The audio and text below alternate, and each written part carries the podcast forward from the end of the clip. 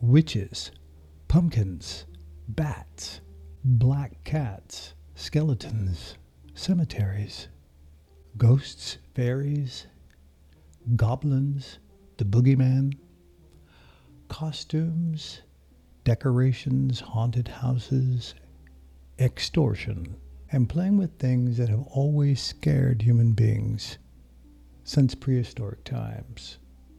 Where does this fascination with all things scary come from? How did this celebration begin? To figure this out, well, at least some of it, we got to go back a couple of thousand years. So, grab a tasty beverage. I got mine right here. Kick back and let's take a little journey into the true mythological and sometimes downright cray cray origins of Halloween. Okay, let's start with the timeline. Ancient cultures split the year into two the dark half and the light half. Samhain, in the ancient Celtic traditions, was the beginning of the dark half. On October 31st, bonfires were lit to celebrate the third harvest and the end of the year, welcoming the beginning of hopefully a happy new year. Autumn is a time when the thought of death is blatant and in your face. Winter is coming, and whether you survive it or not depends a lot on the success of your harvest. During this time of transition, the veil between worlds is very thin, a time when spirits of the dead, ancestors, loved ones, friends, foes can easily walk between worlds. This includes beings from other realms, fairies and sprites and goblins and all sorts of supernatural things. And at this times, humans can dance through that veil as well. So all these beings from all these different realms hanging out together. But one thing you don't want is for any of those from that realm to get stuck here, and you most certainly don't want to get stuck over there. Most cultures around the world set aside a day to celebrate or honor the dead. And interestingly, a lot of them happen around this time of the year. And that makes sense, especially for agricultural cultures whose lives actually depended on their understanding of the seasons. In the spring, there's planting, sprouting, blooming. In the summertime, there's growing, ripening, and fruiting. In the fall, harvesting, preserving, and preparing for the winter. Samhain is a fire festival. Fire festivals happen all over the world. Throughout Europe, and especially in the British Isles, there are four fire festivals a year. Beltane, May Eve or May Day, which is at the beginning of May. Lughnasadh, Lammas, the feast of Saint Liguori, the beginning of August. Then in late fall, after the autumnal equinox, is Samhain. Now, we don't know a lot about the specifics in regards to how they actually celebrated Samhain.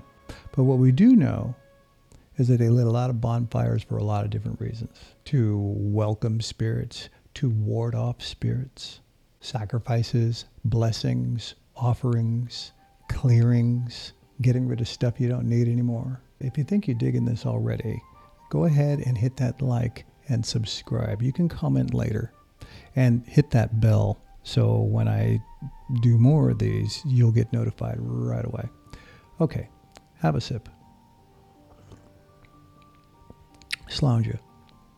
You don't even want to know how that's spelled. So, how do we get from Samhain to Halloween? In a word, Christianity. Yeah, let me explain.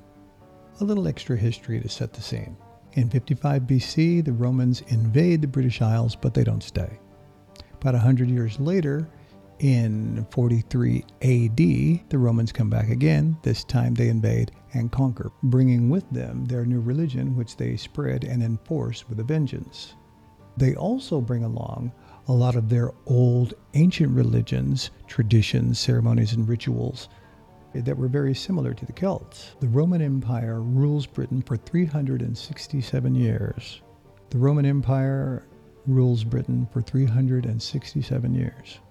Despite all efforts to assimilate everybody into the fold, including coercion, death, and torture, which was the worst, the church could never completely stamp out ancient seasonal traditions. So, in order to convert more people, they did what they always did take one of these old ancient seasonal traditions and stick a church holiday on top of it. Lemuria, an ancient Roman festival, is held May 9th, 11th, and 13th. And it's full of all kinds of rites and rituals to get rid of the lemurs. Not these guys. These guys. One of the traditions is to place food outside of the home for the lemurs.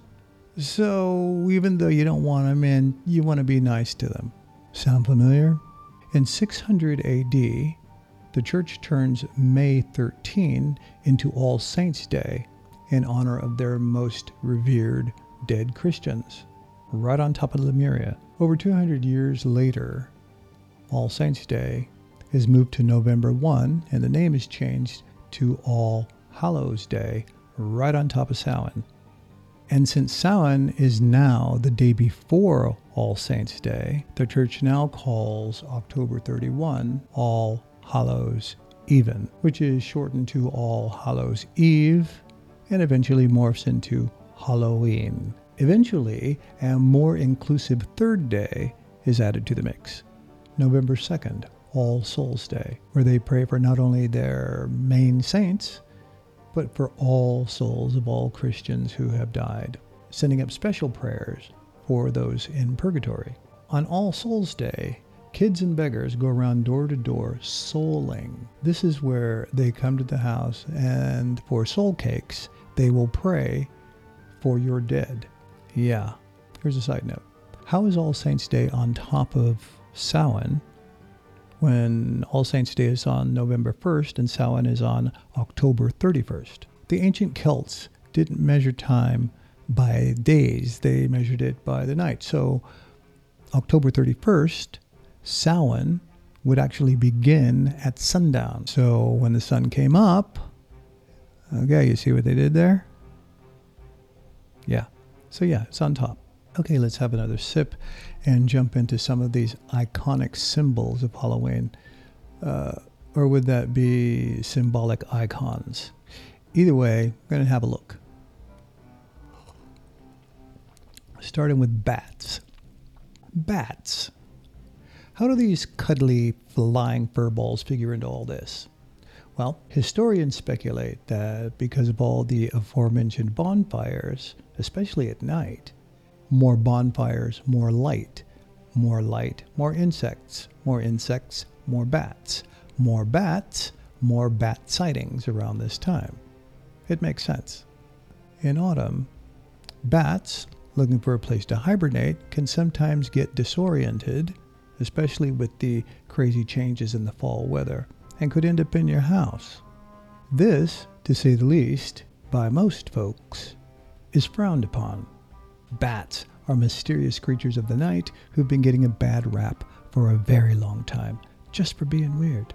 Living in caves, sleeping upside down during the day, some drinking blood. Reminds me of somebody I used to. And another thing, this in between sort of bird, sort of mammal thing they got going on, this combo plate of terror fits in pretty well with the theme of Halloween in terms of that, you know, between worlds thing. And Ariel rides one. N- not this one. This one. Witches. Witches. Witches. Witches. In regards to traditional healers who are not being persecuted enough during these medieval times, women, especially independent women, daughters of Eve and her apple of death, solely responsible for the downfall of humanity. It's only fitting for the church to not only vilify these women, but also to create this vile, ugly, grotesque, and frightening look that we associate with the Halloween witch. Heaven forbid a witch is fine. Haters hate everything about these women, even everyday household items that are in every house at the time. And in her house, are instruments of death, devices of evil. Broom, hearth, lantern, cauldron, spindle, candles, jars, knives, cups, shoes, hats, cats. Well, cats. I love them, but you know how they are. This is not to suggest that there were no evil practitioners of dark magic at this time, because there definitely were. In every profession, in every walk of life, there's always going to be awful people doing awful things. But that's a whole other video. This is the Halloween witch we're talking about here. Black cats. Okay, let's face it. Black cats are pretty badass.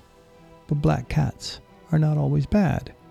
In some cultures, black cats are good luck, bringing blessings and fortunes. In other cultures, black cats are bad luck, bringing curses and misfortunes. In Egypt, black cats were not only sacred, they were actually worshipped.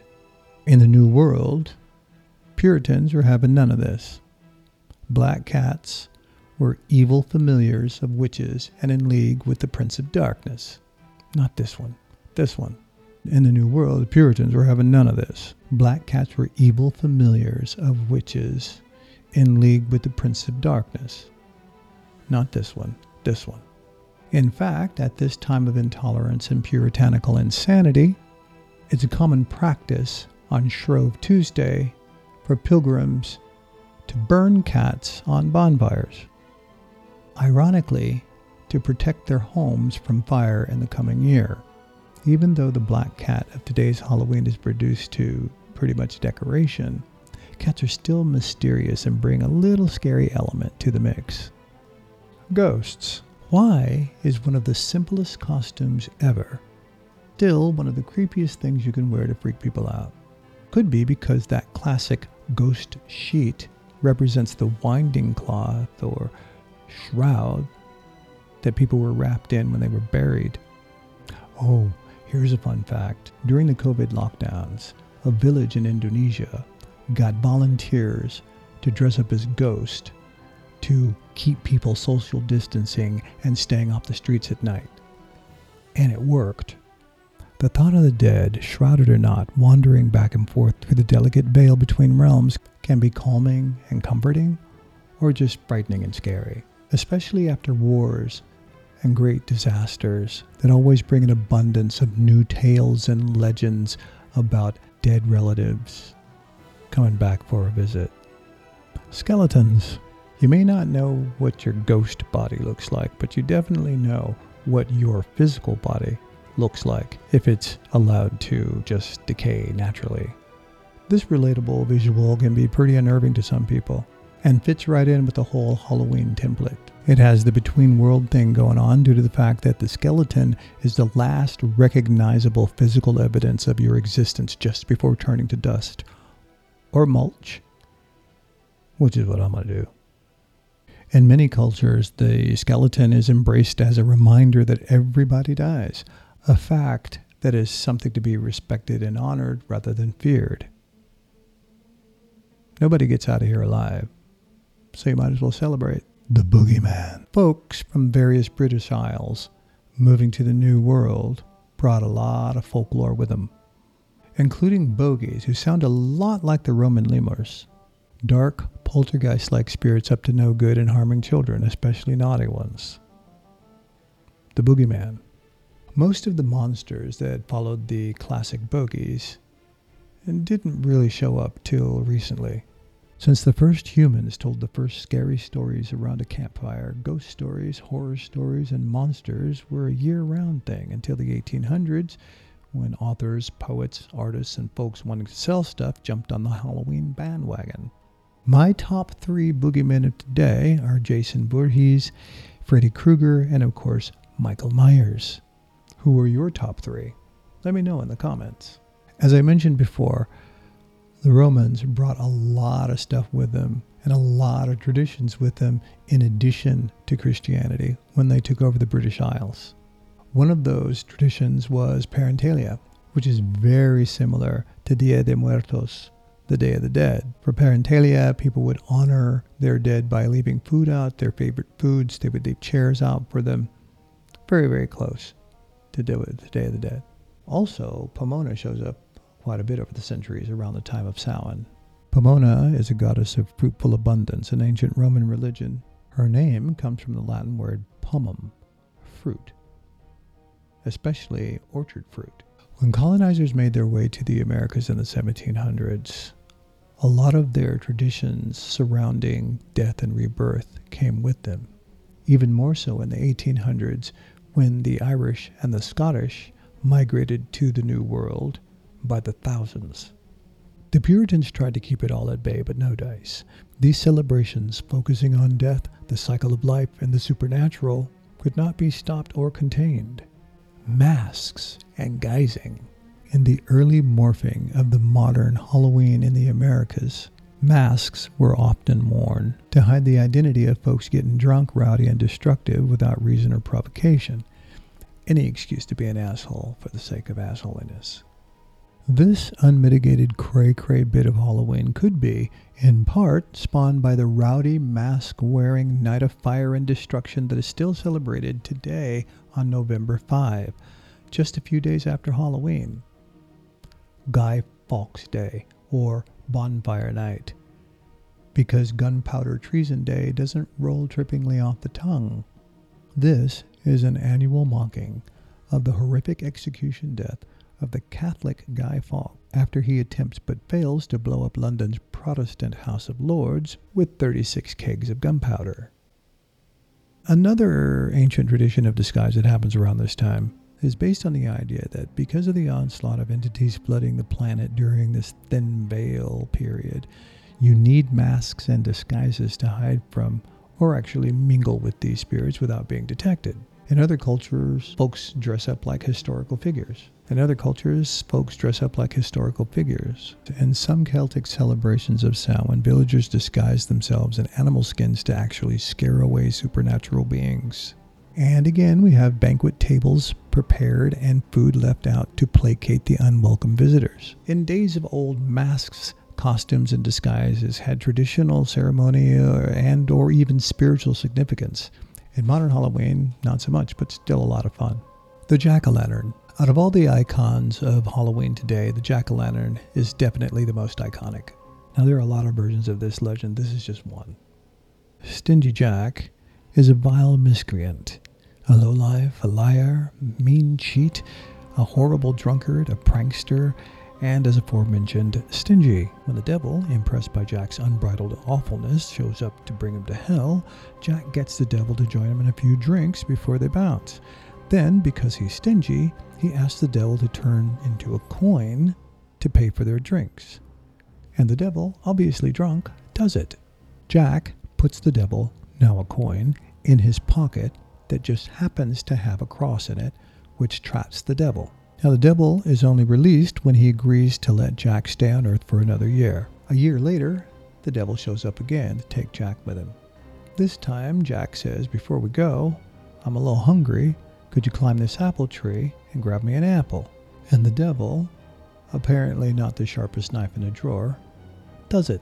Jack quickly carves a cross into the tree trunk and traps the devil in the tree. This time, Jack's deal is for 10 more years. The devil agrees. This is kind of an ongoing theme. You get the picture. Eventually, Jack dies and ascends to heaven, but he's rejected.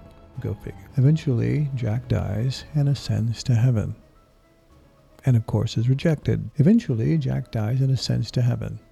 Who are we kidding? He's flatly rejected. Go figure. So he goes to find his old friend the devil to see if he can get into hell. The devil meets him at the gate and says, Oh, hail no, playa.